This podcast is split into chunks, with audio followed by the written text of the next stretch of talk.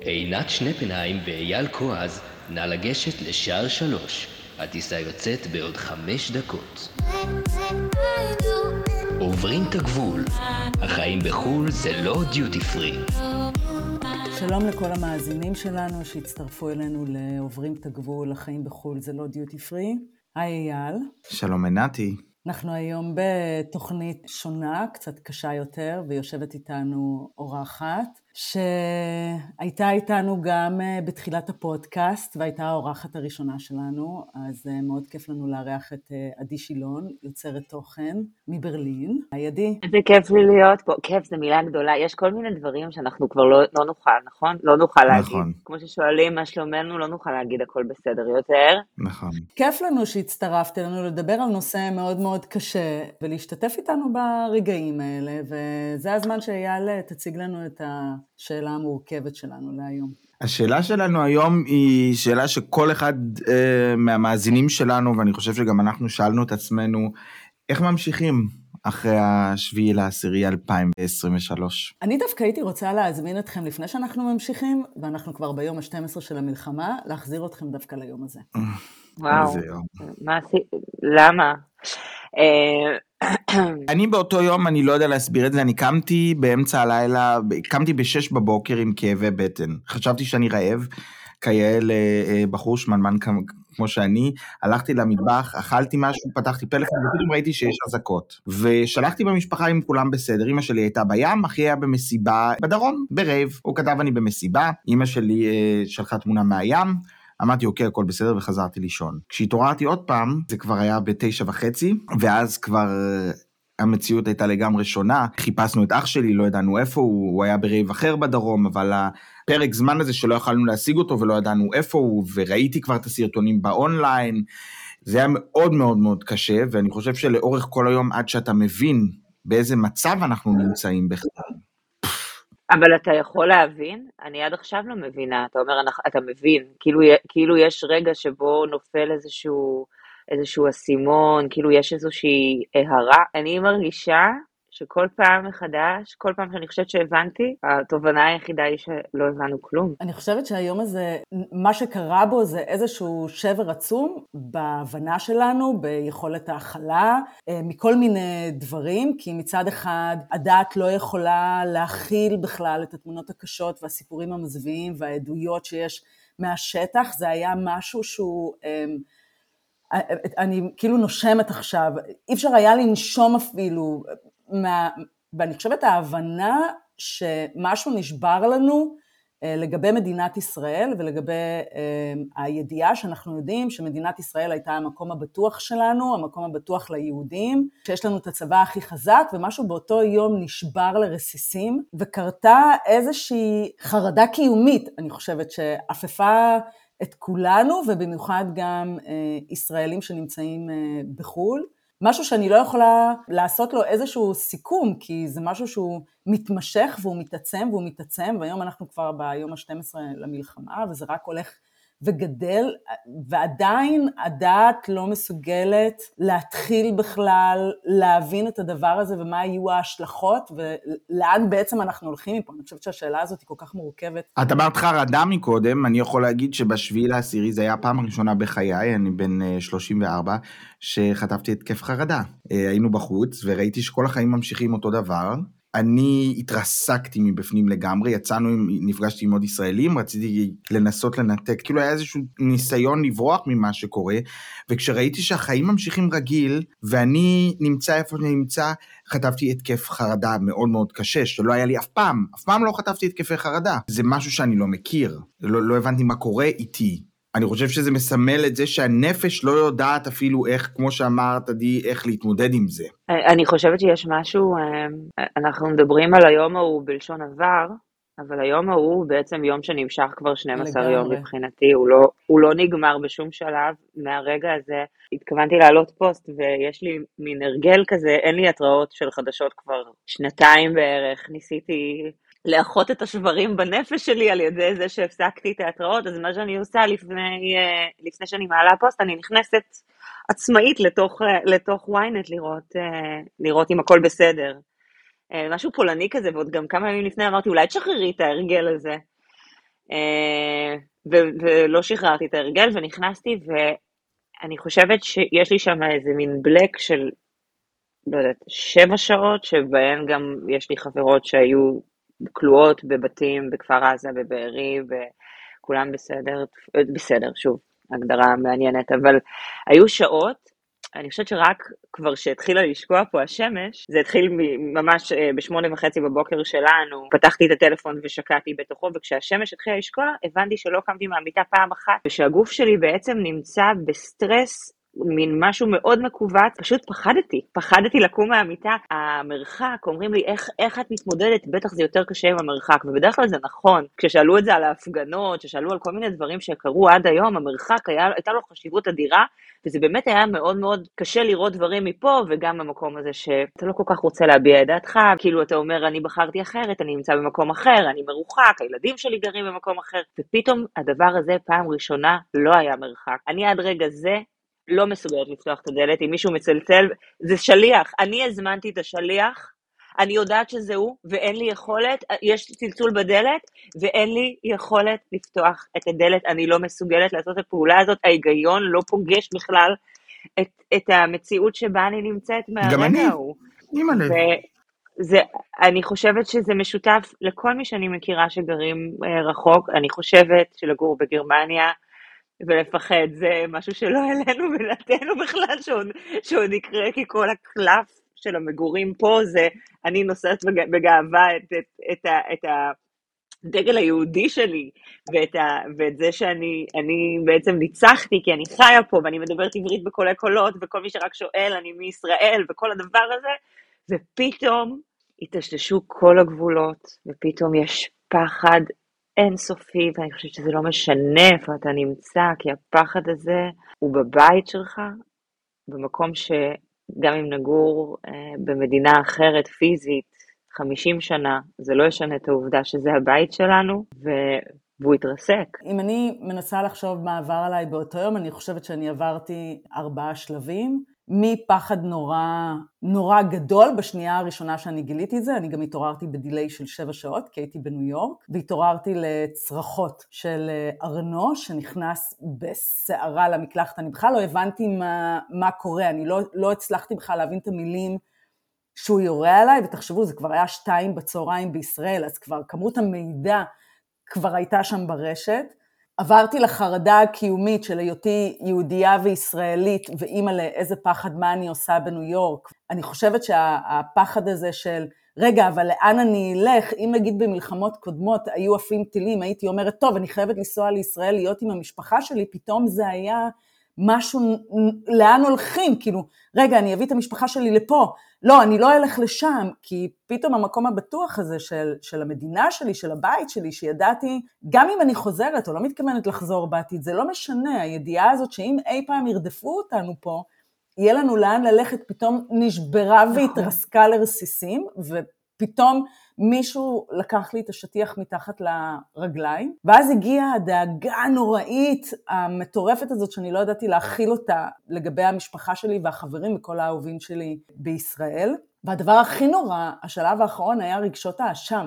מה אני עושה פה והם נמצאים שם? איך, איך אני יכולה לצאת עכשיו מהמלון כשהבית שלי נשרף? אבל עכשיו אני חוזרת לגרמניה, כי אחרי עשרים וארבע שעות כבר עלינו על המטוס וחזרנו חזרה לגרמניה, ואז אמרתי, טוב, איך אני יכולה להמשיך את החיים שלי, בזמן שהם לא יכולים להמשיך את החיים שלהם?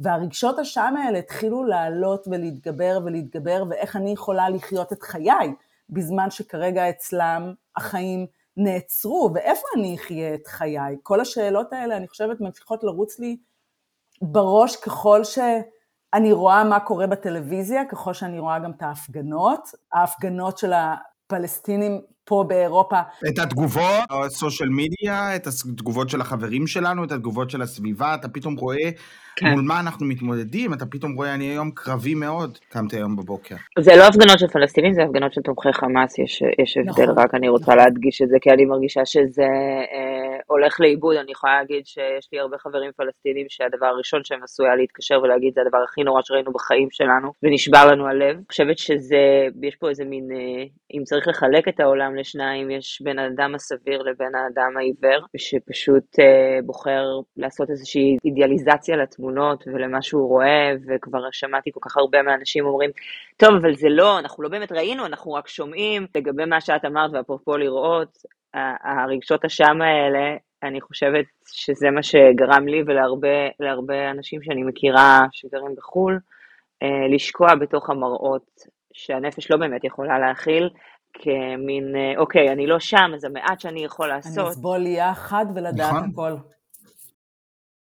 וזה, אני אחרי יומיים, בתוך, ה, בתוך הטלפון, אני באתי ליוסף, אני אמרתי לו, תקשיב, הנפש שלי, בחיים לא תחלים מזה, בחיים היא לא תחלים ממה שאני ראיתי ביומיים האלה. זה דברים שכשאתה צופה, אתה בתוך הרגע, זה לא בדיעבד, אתה יודע, אני כבר לא אהיה אותו דבר, אחרי שראיתי את זה, והשבר הגדול הוא, הלוואי וזה היה רק איזה מין אכזבה מהממשלה, היינו בזה, רק לפני רגע סיימנו להתעסק בזה, עוד לא סיימנו, כאילו עם כל ההפגנות וכל הדבר הזה, הלוואי וזה הייתה רק איזה תחושה שהארץ שלנו היא לא בית פתוח, אבל זה כל כך הרבה יותר גדול מזה לתחושתי, טבע האדם הוא לא בית פתוח, עכשיו אנחנו יודעים את זה, אנחנו מכירים את ההיסטוריה, אנחנו יודעים מה היה לתחושתי, אפילו בשואה לא, לא ראו, לא שמעו דברים כאלה, קראו פה דברים, נכון. שהשבר הגדול הוא מההבנה שיש בני אדם שנולדו, יצאו מגוף של אישה,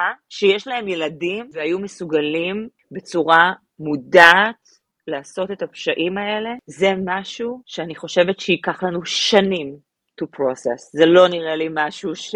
אני חייב לציין בהערת סוגריים שאני, כמו שאת אומרת, לא הצלחתי להתמודד, ופעם ראשונה בחיי, עוד פעם אחרי התקף החרדה, ומה שעברתי בימים אחרי זה, התקשרתי לרופאה וביקשתי, הסברתי את המצב וקיבלתי כדורי הרגעה. כאילו זה משהו שלא עשיתי אף פעם, ולא הייתי צריך אף פעם, ופתאום אתה שואל את עצמך איך אני חוזר לשגרה, שזה משהו שאנחנו צריכים להתמודד איתו, כי הדיברת הרי על...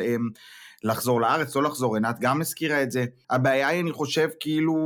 איתנו שאנחנו בחול, שפה הכל ממשיך רגיל, בארץ יש איזשהו את הביחד הזה, שכולם נמצאים ביחד, ויש בזה משהו מאוד מנחם, אנחנו לבד, אנחנו עומדים פה בתוך המצב הזה, ואנחנו פאקינג לבד, אין מישהו שתומך בנו, אין מישהו שעוזר לנו, שבוכה יחד איתנו, אנחנו בעצם לבד, והייתי מעדיף לשבת בממד עם ההורים שלי, מאשר להיות פה תלוש. הסלוגן שלי בעידן הזה זה אין מקום עצוב כמו הגן, וזה כל הזמן אני אומרת לעצמי, אני, הסיבה היחידה שלא הייתי רוצה להיות עכשיו בממד, זה הילדים שלי, שאני אומרת, הם לא מבינים איזה מזל יש להם, הם לא מבינים את זה, כי מבחינתם בטפו, ושלא יצטרכו להבין את זה אף פעם, אבל מבחינתם אין את המורכבות הזאת, והם קמים בבוקר, חוץ מזה שההורים שלהם מאוד מאוד מאוד עצובים, והם כמובן מרגישים את זה, וגם זה באמת פעם ראשונה שאיש לא יכול להסתיר את העובדה שהוא פשוט עצוב, כי החיוך לא נדבק, לא משנה מה, לא משנה איזה ילד חמוד יגיד לך משהו יפה, אתה מחייך לרגע, והחיוך עובר בדיוק כמו שהוא בא, הוא לא מחזיק מעמד, ואי אפשר לפספס את זה, אבל אני חושבת שהאבסורד הכי גדול, והחוויה הכי קשוחה, היא מבחינתי כשאני נכנסת לגן, וכל, יש שם איזו התרגשות של יום חדש מתחיל, של הורים עם ילדים, ו- וזה באמת, האסנס של האושר בעצם, זה הרגעים האלה, והילד אומר להורים, אני אוהב אותך, וכל הדבר הזה, והכל מתנהל רגיל לחלוטין, ואני כל יום יוצאת משם, כל, אני מגיעה באיזושהי תקווה, שהנה היום נצליח קצת יותר, ו- ובעיקר של הילדים, איזשהו מקום של אני אנסה להיות טיפה, טיפה פחות לבכות, טיפה יותר, אולי אני אשים קצת מוזיקה, בכלל דברים שלא לא יכולנו לחשוב עליהם, לאורך ה-שנים עשר יום האלה, ואז כש, כשזה בא מולך, זה אי אפשר, כאילו, זה, זה פתאום מחיה את כל הדברים. את כל מה שראית. בדיוק. הדיסוננס כל כך גדול. מול המחזה הזה של העולם ממשיך והחיים ממשיכים וכולם שמחים, אל מול זה שהנפש שלי שבורה. כאילו בחוויה שלנו אנחנו עברנו את השבר של מה שקרה במדינת ישראל, ונכון, זה נכון מה שאת אמרת, זה לא משהו שההחלמה בדבר הזה היא תהיה לשנים. כמות האנשים שיחוו את הטראומה ואת הפוסט-טראומה היא תהיה מטורפת, אנחנו כרגע עדיין אפילו לא מבינים, כי אנחנו לא מצליחים להקל בכלל. כי זה לא יסתיים. אנחנו גם לא מצליחים להקל בכלל את מה שאנחנו ראינו, ואנחנו עוד נחווה עוד הרבה יותר מזה. ואחד הדברים שאני הבנתי, חוץ מהשבר שאני עוברת כישראלית, ומה שעובר על המדינה שלי, היה לי את השבר שלי כישראלית גם שחיה בגרמניה, והרגשתי שהכל נשבר לי בעצם פעמיים, כי לפני זה הרגשתי בטוחה במדינה שלי, הרגשתי בטוחה בחברויות שיש לי עם הגרמנים, הרגשתי בטוחה בהכל, והיו הרבה מבצעים, ואנחנו כבר רגילים לטילים, וזה כבר נכנס לאיזושהי שגרה, והבנתי שלא כולם מגיבים, ולא כולם ייתנו לי חיבוק, וזה בסדר, ונתתי לזה כל מיני פרשנויות של, הם לא יודעים איך להתמודד עם זה, והם לא יודעים איך לענות, ולא כולם רואים חדשות, ולא את כולם זה מעניין, וזה פוליטיקה. ופה, במה שקרה בשביעי באוקטובר, היה בעיניי אמור להיות משהו אנושי, זאת אומרת, כמו שאת אמרת, העולם התחלק לשני אנשים, אצלי זה התחלק לאנשים שמסוגלים להביע את האנושיות שלהם, ואנשים שנאטמים לה. וכל מי שלא הגיב לי ולא חיבק אותי, ולא התקשר לשאול אותי מה שלומי, לא מתוך המקום של הפוליטיקה, אלא מתוך המקום האישי שלי, של עינת, של החברה, של השכנה, של הקולגה לעבודה, לא התקשרו אליי, הרגשתי שמשהו נשבר לי באמון שלי מול החברה הגרמנית ומול התרבות הגרמנית ומול המקום שלי של מה אני עושה פה והאם זה המקום הנכון. שבכלל אנשים שוקלים להכניס פוליטיקה בכל המצב הזה, שהמילה פוליטיקה בכלל עולה באיזשהו הקשר עם מה שאנחנו עברנו, זה הופך אותי להיות אגרסיבי. היום רבתי עם, עם מכרה גרמניה ששמה כל מיני דברים בפייסבוק, ואמרתי לה, אחותי, את לא שאלת אותי איך אני מרגיש, את מכירה אותי, אנחנו חברים, את מפרסמת דברים נגד מה שקורה בעזה, ומציירת את ישראל כאילו אנחנו התוקף האגרסיבי, את לא שאלת אותי מה שלומי, איזה בן אדם את, את מכירה אותי, לא שאלת אותי מה, מה איתי. אבל התשובה בגוף השאלה, איזה בן אדם היא, אני חושבת שזה באמת מראה פן, באנשים שמתנהגים ככה, ביהירות לחשוב שאתה יכול להבין מצב שאנחנו כישראלים לא יכולים להבין אותו, ולדברר אותו. לא רק שאתה מבין את המצב, אתה גם מסביר את המצב. זאת, זאת יהירות וטמטום. זה באמת שילוב של שני הדברים האלה ביחד. אני חושבת שזה מעבר ליהירות וטמטום, כי הגרמנים יש להם יכולת להזדהות עם Black Life Matter, יש להם יכולת להזדהות עם האוקראיני ועם המלחמה באוקראינה, ויש להם יכולת לעמוד בתחנת רכבת כשהסורים הגיעו לפה ולמחוא כפיים, אבל איכשהו כשיהודים נשחטים, יש מין איזושהי דממת הלכות. ואין איזושהי השתתפות אנושית למראה התמונות והזוועות ששום דעת נורמלית של בן אדם יכולה להתעלם מזה, זה משהו שהוא בלתי אפשרי להתעלם מזה, ופתאום יש איזושהי שתיקה רועמת. אבל מצד שני הקנצלר דיבר כמו שאף אחד לא דיבר. נכון. ובלי, וזה היה רגע, ואני יכולה להגיד מבחינתי, ולכל, אם, צריך, אם יש יכולת להגיד בכלל משהו חיובי, הרגע החיובי היחיד שהיה ב-שנים עשר יום האלה, היה הנאום של קנצלר גרמניה. וביידן. ביידן זה היה קצת, אני חייבת להגיד. אבל לא נרים לביידי. זה כבר היה, זה היה קצת, כאילו אמרתי, אוקיי, יכול להיות שאנחנו מפספסים פה את התמונה היותר רחבה, אבל היה משהו בנאום של אולף, שאולף חבר שלנו, אנחנו פשוט כל יום עוברות ליד הזה.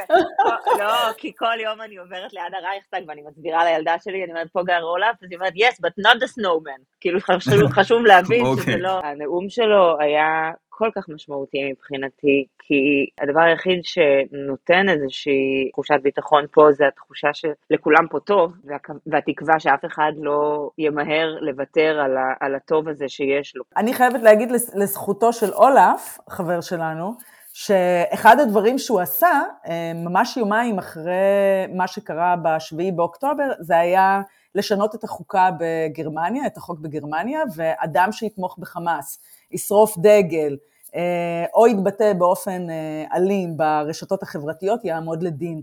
וזה משהו, לא רק הנאום שלו, גם הפעולות שהוא עשה מעבר, כי בסופו של דבר מה שחשוב זה הפעולות, ולא רק ברור. המילים שישארו באוויר, ו-anyway, ישכחו, אני חושבת שזה מה שריגש אותי באותו רגע, ואמרתי, אוקיי, יש את המדינה שעומדת מאחוריי.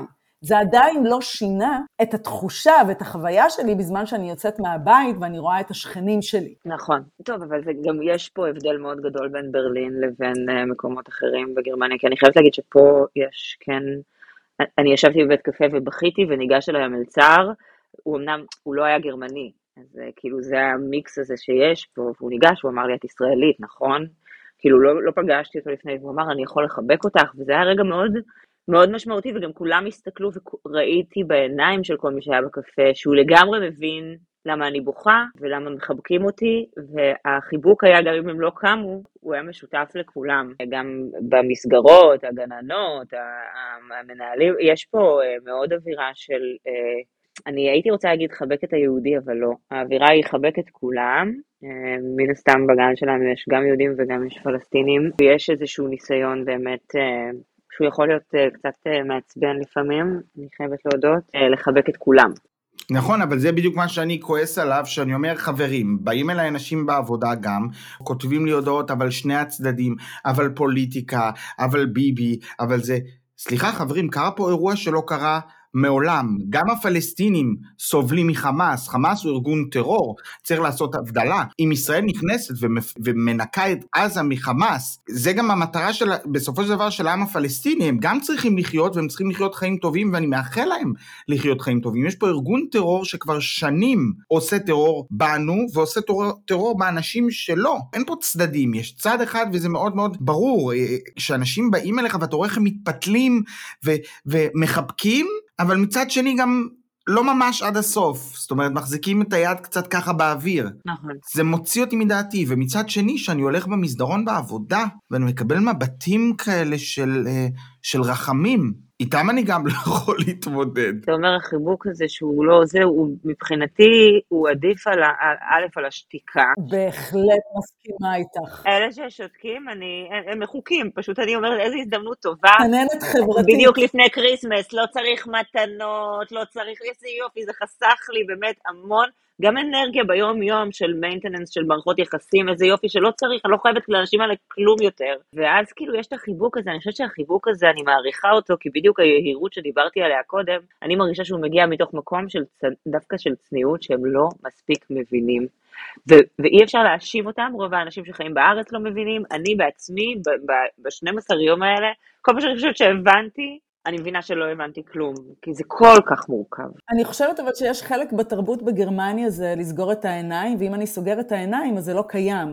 רק אם אני אפתח אז אני אראה את זה, אז אני מעדיף לסגור. ואני חושבת שהמקום הזה שהם לא ממש מבינים, זה מקום נורא נוח להיות בו, כי הם קוראים עיתונים, הם רואים טלוויזיה, הם יודעים מה קורה בישראל, אין אחד שהתמונות האלה לא הגיעו אליו. אבל זה לא נכון, זה מה שגיליתי, כי רק כשהתחלתי לשאול, הבנתי שרוב האנשים בסביבה שלי לפחות לא ראו את התמונות, לא ראו, ואני פתאום עמדתי בתור איזה מין נציגת הסברה כזאת, ואמרתי להם, רגע, אמרתי למנהלת של הגן שלנו, היא אומרת לי, כן, זה כל כך נורא בשני הצדדים, אמרתי לה, רגע, כשאת אומרת את זה, את ראית את התינוקות? אז היא אומרת לי, איזה תינוקות?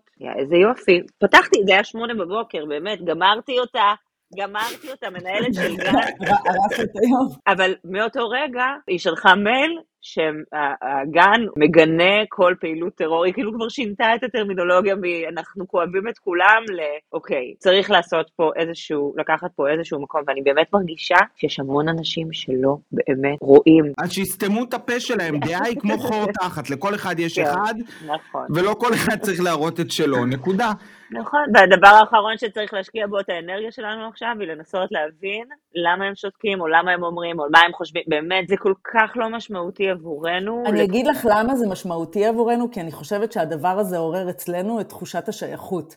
בגלל שיש את השבר העמוק של איפה המקום שלי, כיהודייה ישראלית, פה בגרמניה, האם אני בטוחה, האם אני לא בטוחה, נכנסת גם שאלת השייכות פתאום, גם אני אחרי עשרים שנה, פתאום זה עולה ומתרומם, ואני אומרת, רגע, אז אני שייכת?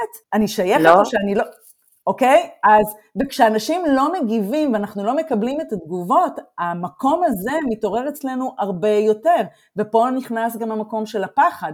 אם שבוע שעבר החמאס קרא ליום זעם, ואני ביום שישי אומרת לבן שלי, אני מבקשת שלא תצא מהבית, זו עוד הייתה חופשה, אני מבקשת שלא תצא מהבית ותשתדל להימנע מהחשמלית, ואל תעלה עליה, יש הרבה פליטים. על הרכבת החשמלית, אני אתרגם אותך. כן. ואמרתי לו, ותצניע את העברית, ופתאום אני תפסתי את הראש, והסתכלתי על ארנו, ואמרתי לו, מה זה? מה אני אומרת לילד שלי? לאן אני הגעתי? למה אני צריכה להגיד לילד שלי להצניע את העברית, ולא לדבר בעברית, ואם הוא מתקשר אליי, שידבר איתי בגרמנית, אני אמרתי, וואו, רגע, אנחנו שייכים לפה, זה באמת יהיה המקום שלנו, ואני זוכרת שאני נכנסתי לגוגל והתחלתי לחפש איפה יהיה המקום הבטוח בעולם ללכת אליו.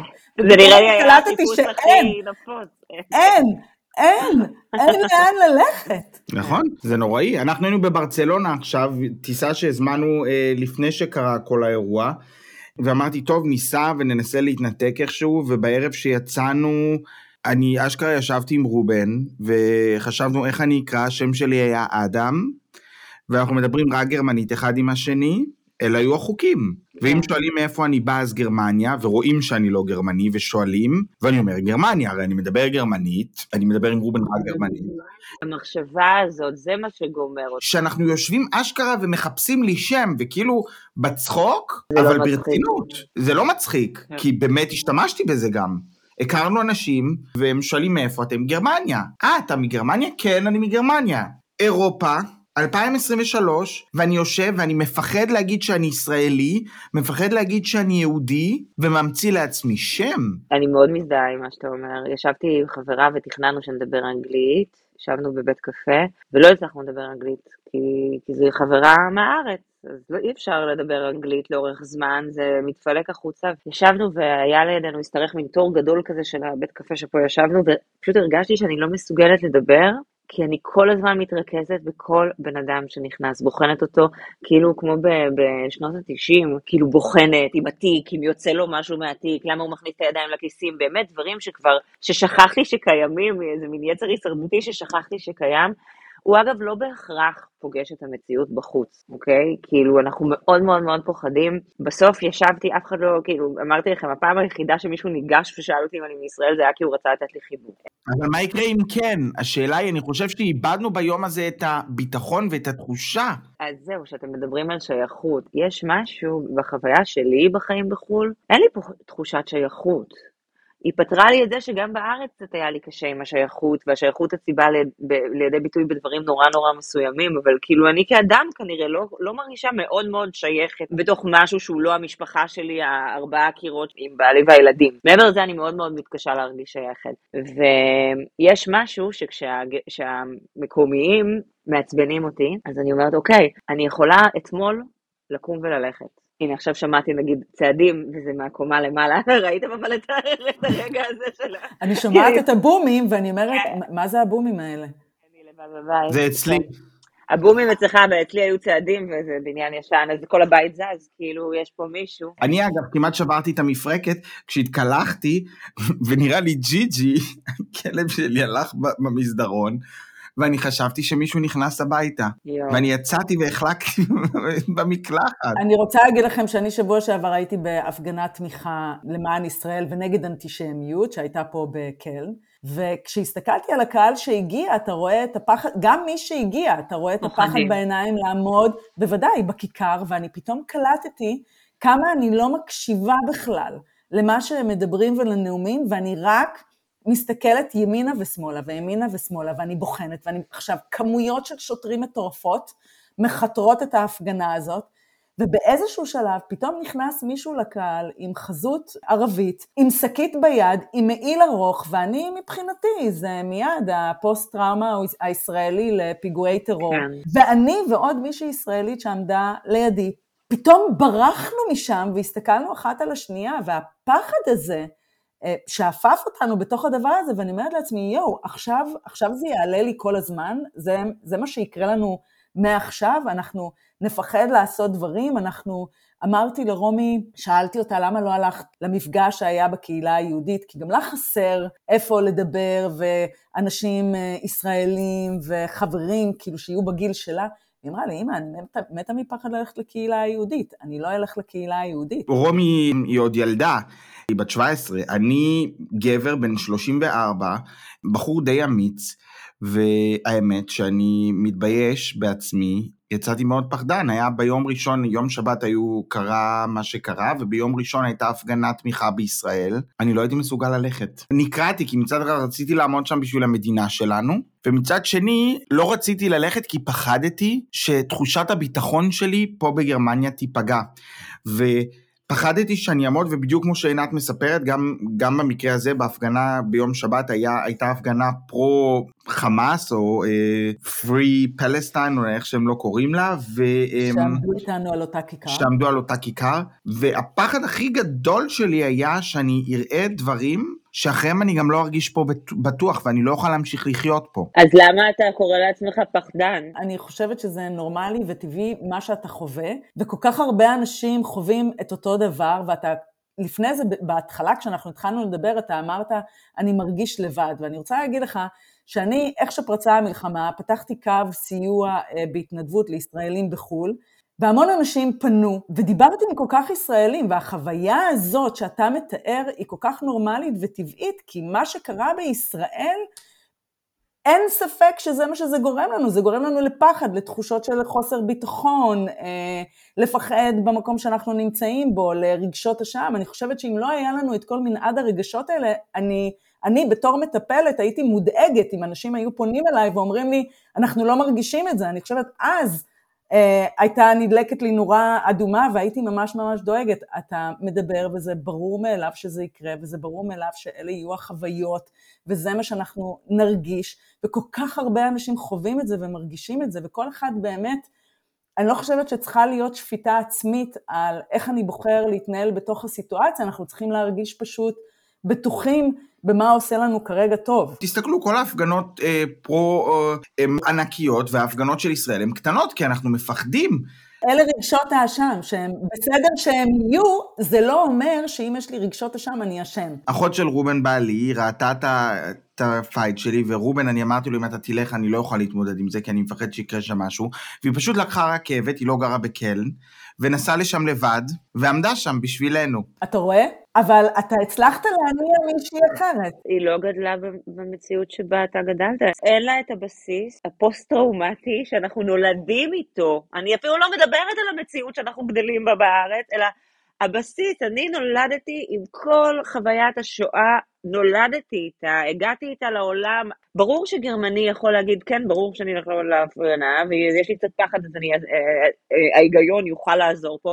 לנו אין היגיון שעובד בתוך הדבר הזה, יש לנו פוסט-טראומה. ויש משהו בזה שכשאתה קורא לעצמך פחדן בסיטואציה הזאת, אז אתה עושה לעצמך עוול, כי זה לא זה.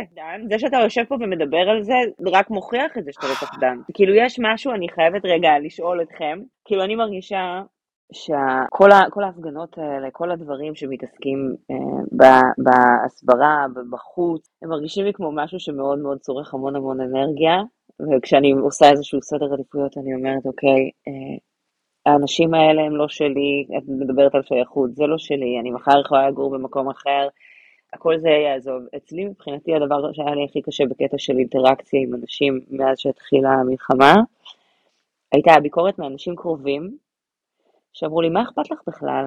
את בחרת לחיות אחר, את בחרת לגור במקום אחר, את לא ישראלית בכלל. הילדים שלך, הבת שלי הקטנה, לא מדברת עברית. מה אכפת לך? וואו, איזה שאלה. שזה שתדעו שזה יכול לקרות גם לכם. אם זה קרה לי, זה יכול לקרות גם לכם. מאוד. ונוראית, ונוראית. ושמעתי אותה מכל מיני מקומות, של כאילו, את גרה במקום אחר, תחי את החיים שלך. כאילו זה כמובן מגיע מכעס ומתסכול וממקום של, של פחד, ובאופן כללי נראה שכולם די, די עבדו את זה באיזושהי נקודה בפרק זמן. אנשים ישראלים אומרים לך את זה? אנשים שאני מכירה, אני לא מדברת עכשיו על אה, עוקבות באינסטגרם, אני מדברת אנשים שאני מכירה. ראו שאני לוקחת את זה מאוד מאוד מאוד קשה. באמת, אי אפשר שלא מבחינתי, כאילו לקחתי את זה, הארדקור כמו כולנו. אמרו לי, אבל מה אכפת לך? את לא ישראלית, את לא גרה בארץ שמונה שנים, הילדים שלך לא מדברים עברית, מה? מה, מה פתאום? כי עכשיו קשה, אז פתאום את ישראלית, כל מיני דברים כאלה. עכשיו, זה, יש משהו בזה שאני מרגישה, אה, קודם כל, יש לי פה אה, במאפייה ליד הבית, שתי חברות, שאחת מסרדיניה והשנייה מטולוז.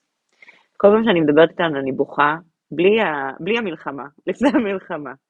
כי יש משהו כל כך נעים, וזה, אנחנו, אני מדברת על זה במקום הנכון, יש משהו נעים בהבנה שאתה יכול לנסוע ולגור במקום אחר, כי אתה רוצה, כי אתה רוצה לראות עולם אחר, ואתה רוצה להכיר אנשים אחרים, ואתה רוצה לפתוח את הראש שלך. זו בחירה חופשית.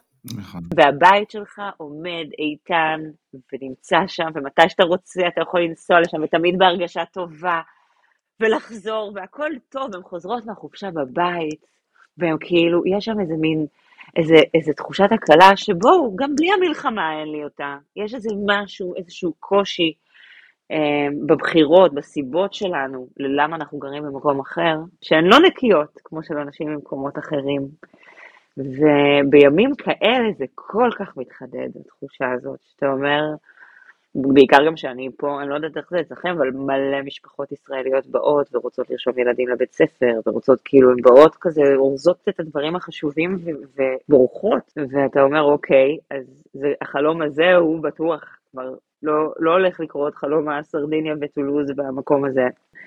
ומצד שני, יש לי חבר שיושב שם במאפייה הזאת כל יום, הוא בן שמונים וחמש, והוא אוסטרלי, הוא לא היה באוסטרליה חמש עשרה שנה, הוא כל שנה גר במקום אחר, אבל על המעיל שלו יש סיכת זהב של קנגורו. וכששואלים אותו מאיפה אתה, הוא אומר, אני מאוסטרליה, והכי בגאווה, ושואל אם אכלת את הממרח הדוחה הזה שלהם, לא זוכרת איך קוראים לו. והוא לא היה שם חמש עשרה שנה. למה? הוא בפנסיה, והוא כל שנה גר במקום אחר, וזה הכיף שלו. אבל כשאתה שואל אותו מה, מאיפה הוא, הוא כל כך גאה להגיד אני אוסטרלי, והוא אוסטרלי, הוא אוסטרלי שנמצא במקומות בעולם, אבל הוא אוסטרלי, ואני הרגשתי פתאום שאני צריכה להסביר, בהיעדר הקנגורו, המגן דוד מזהב שתלוי לי על, ה, על, ה, על הז'קט, הרגשתי שאני צריכה לנסות להסביר למה אני ישראלית, אפילו שאני גרה שמונה שנים במקום אחר, והילדים שלי לא מדברים עברית, ו, וזאת הייתה עבורי חוויה מאוד מאוד לא נוחה, מאוד. אני שמחה לפי הפרצופים שלכם שאתם לא נתקלתם בה, ואני מקווה שככה זה יישאר. אני לא נתקלתי בחוויה כזאת ששפטו אותי על היותי פה. אני חושבת שהבחירה שלי להגיע לפה הייתה באמת נקייה. אני חושבת שמה שאני עוברת פה ב-עשרים שנה האלה, זה שמדי פעם רגשות האשם שלי, זה שאני מאפשרת לילדים שלי חיים אולי יותר שקטים ונינוחים ורגועים, ובלי פוסט-טראומה, מאשר האחיינים שלי שנמצאים בישראל. כן, זה משהו שעובר במחשבות שלי, של למה לילדים שלי מותר לחיות בלי פוסט-טראומה, ולאחיינים שלי לא. לחוות את זה מהחברה או מסביב, זה לא משהו שאני חוויתי, מה שכן, הרבה פעמים, אני לא אגיד מתביישת להיות ישראלית, אני חושבת שהרבה פעמים אני מפחדת ליחצן את הישראליות שלי, כי לא בא לי להתאמת עכשיו בתגובות של אנשים לפוליטיקה, או כי יש לאנשים עם תחושה שאני מייצגת, אז הם מרגישים נורא בנוח להצביע באצבע מאשימה, ואני חושבת שעם המקום הזה לא בא לי להתמודד. איך מתמודדים עם זה? אנחנו מוזמנים ביום שבת בערב ליום הולדת, למסיבה. מצד אחד התלבטתי ללכת או ללכת, מצד שני אני לא יכול לשבת כל היום בבית ולבכות, זו לא אופציה.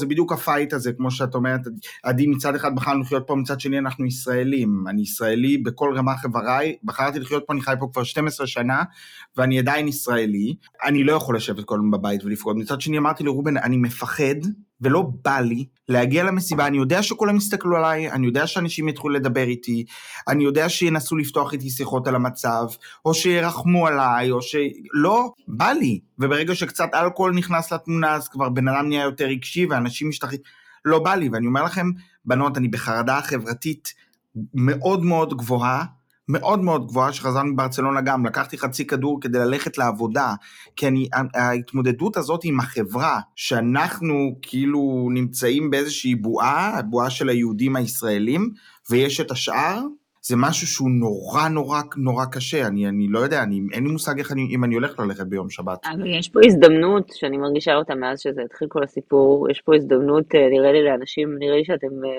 תבינו את הדבר הזה של הצבת גבולות מסוג חדש, של להגיד אני לא רוצה לדבר על זה, ולא לחשוב שזה לא מנומס, זכותך להגיד אני לא רוצה לדבר על זה, כמו שמגיעים לפה נגיד הרבה אנשים באמת מהארץ, ואז יש איזו תחושה שאת אמורה עכשיו לשבת ולהקשיב להם, ולהכיל את כל מה שיש להם להגיד, אפילו שהדלי שלי הוא, מה זה מלא, הוא, הוא כבר, אני, אין, בולש, הבית, בולש. הבית שלי מוצף, זה כבר אין, זה לא דלי. אני לומדת בעת הזאת להגיד, היום אני לא יכולה, על זה אני לא יכולה לדבר, את זה אני לא יכולה להכיל, אין לי מקום לזה. ויש משהו בנו שאנחנו מרגישים שאנחנו לא יכולים להגיד את המשפטים האלה, כי כאילו זה לא, זה לא יפה כלפי מי שמולך. אבל לתחושתי זה, זה המקום הכי הישרדותי כרגע. אין, אין לי ברירה, אם אני לא אעצור את זה, אם אני לא אגיד לבן אדם שבא ורוצה לדבר איתי על זה עכשיו, ורוצה לפתח איתי איזשהו נושא, כשאני בדיוק אספתי את עצמי מהבכי באוטו, והרגע יצאתי מהמכונית, ועכשיו הוא רוצה עוד פעם לפתוח איתי, אם אני לא אגיד לו, אני על זה לא יכולה לדבר כרגע, אז הנפש שלי תקרוס, ואז מה הרווחתי מזה? לא יצא מזה שום דבר. אני מסכימה איתך לגמרי, זה גם להציב את הגבולות ולהגיד, אני לא מעוניין לדבר על זה עכשיו, גם יש לך את האופציה להגיד, אם אין את היכולת לחבק אותי, אני אשמח לחיבוק, אם אין יכולת זה גם בסדר, וזה גם בסדר להגיד ברגעים האלה, וואלה, לא בא לי ללכת, ואני בוחר ללכת לשבת במקום אחר עם אנשים שאולי כן יבינו אותי, וזה בסדר להגיד, לא מתאים לי להגיע לאירוע.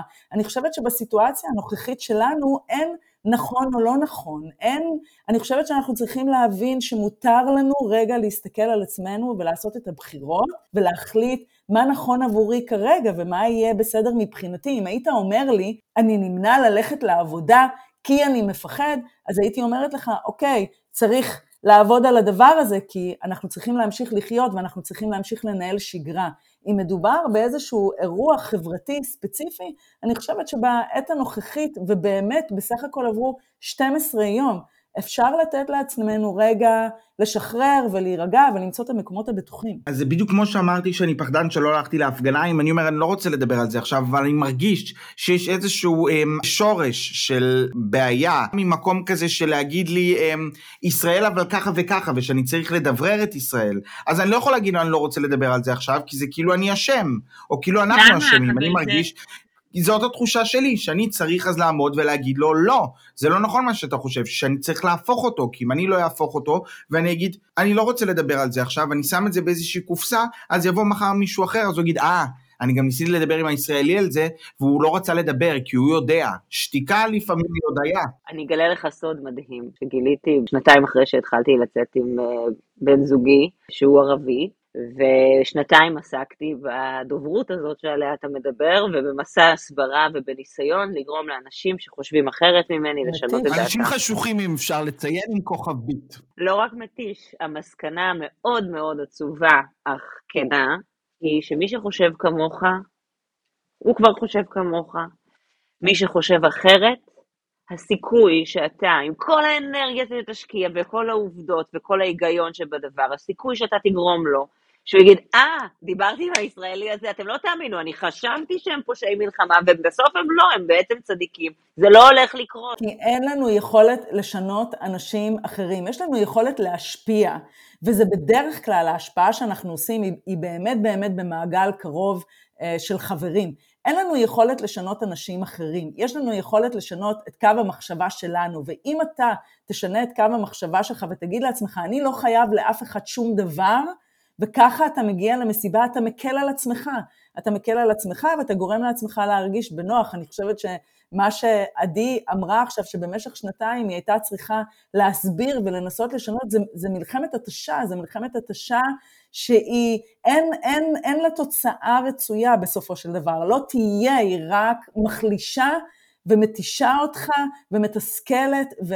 כרגע במצב הנוכחי שאנחנו נמצאים בו, אני חושבת שזה השלב להוריד את זה מהלך, כי באמת... אני פשוט אלך ואני אחנוק את כולם, מנתי. אני אלך, אני אחנוק את כולם, בעיטה בביצים ושתי אצבעות בעיניים, בנות. גם עוד. או שאני אלך עם מספריים ואני אעשה לכולם תספורת, ספיחס. לכולם. יגלח להם ככה פס מאחורה, פסון. גם אופציה. זאת היא הלוחמה שלי, תרומה שלי מהעורף. רעיון מדהים, מסקנה מדהימה. בנימה זו, נראה לי אנחנו יכולים לסכם את איך אנחנו ממשיכים מהשביעי באוקטובר, אנחנו פשוט אה, ממשיכים כל יום בייבי סטפס. אה, יום ביומו, זה בדיוק. מה שהיום למחרת יביא, אנחנו נקבל ואנחנו נתמודד, והכי חשוב זה להבין שאנחנו לא לבד, ובאמת יש לנו רשת תמיכה מסביב, ובאמת אה, יש לנו חברים שכן יקשיבו לנו וכן יתנו לנו את החיבוק, וזה בסדר גמור גם לבקש אותו. ולהגיד אני זקוקה לעזרה ואני זקוקה לאוזן קשבת ואני זקוקה לנחמה, וזה לא בושה להגיד את זה בכל רם. וזה גם בסדר להיות עצוב ורח לבד לגמרי. בבית ולכאוב את הדבר הזה. יש פה תהליך של אבל שאנחנו עוד לא התחלנו לגרד אותו אפילו. וכל המנעד הרגשות הוא נורמלי וטבעי ובסדר גמור. נכון, זה בסדר להיות לא בסדר. מצד שני, אני רק חייבת להגיד, אני שאלתי מישהי ברחוב לפני כמה ימים, מה שלומה, אז היא אמרה לי, אני כבר לא אומרת את ה... אני לא משקרת יותר, אני לא בסדר, והרגשתי שהיא הניחה עליי פיק בגובד, שאני בסך הכל הייתי חמודה אליה, אני, אני הייתי מוכנה לחבק אותה, והכל הרגשתי שהיא שמה עליי משהו, אז גם, גם תראו את מי שמולכם, מי ששאל, אולי הוא לא מסוגל. תלוי מי שואל, תלוי מי שואל. לבחון כל סיטואציה לעצמה. עדי, ממש היה לנו כיף להיות איתך. אתם כאלה מדהימים. את מדהימה. ותודה שהיית איתנו, ונשלח גם מכאן אהבה וחום לכל הפצועים, ולכל האנשים שאיבדו אנשים שהם אוהבים, ולכל מי שבארץ ולמי שבחול, תהיו חזקים, אנחנו מרגישים איתכם ומחבקים אתכם חזק חזק, ותכתבו לנו בפרטים אם אתם צריכים משהו, ואם יש לכם שאלות. נכון, ולא להתבייש, ולכתוב, ולבקש עזרה. ועם ישראל חי, ונעבור את זה ביחד. בהחלט. אני מחבק אתכם בנות. חיבוק חזק לכולם, לכל המאזינים. תודה שהייתם איתנו.